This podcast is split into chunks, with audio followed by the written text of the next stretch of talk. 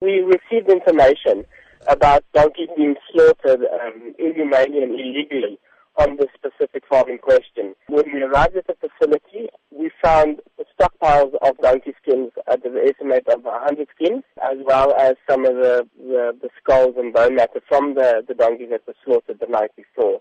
Is it known exactly what the farmers in question were wanting to do with the donkey skins and the donkeys that were subsequently slaughtered? Yes. So basically, what happens with the specific skin is it's it's used for traditional medicine, and the the owners then buy the donkeys and they slaughter the donkeys. Some of the donkeys are slaughtered in inhumane way and not even captive bolted before, and they are slaughtered and then they sell the skins. In terms of NSPCA's commitment and fight to protect the donkeys now, what is your standpoint? Our standpoint is that we're completely opposed to the whole practice thereof. Animal welfare takes priority with us, and we enforce the Animal Protection Act.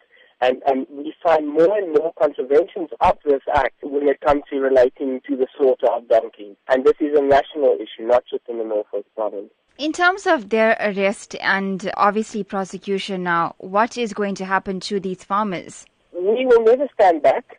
Animals Protection Act is quite strong and we're quite strict with enforcing it. So we will definitely open charges. Charges have already been laid in, to, against the farmer in question and additional charges will be laid um, under the, the, the Beef Safety Act as well as the Stock Theft Act. What is the call to members of the public to be able to report incidents like this or cases like this if they do in fact come across it? If the members of the public see any case of animal cruelty, whether it's dogs or donkeys or equine or any wild animals, they are welcome to contact our officers directly.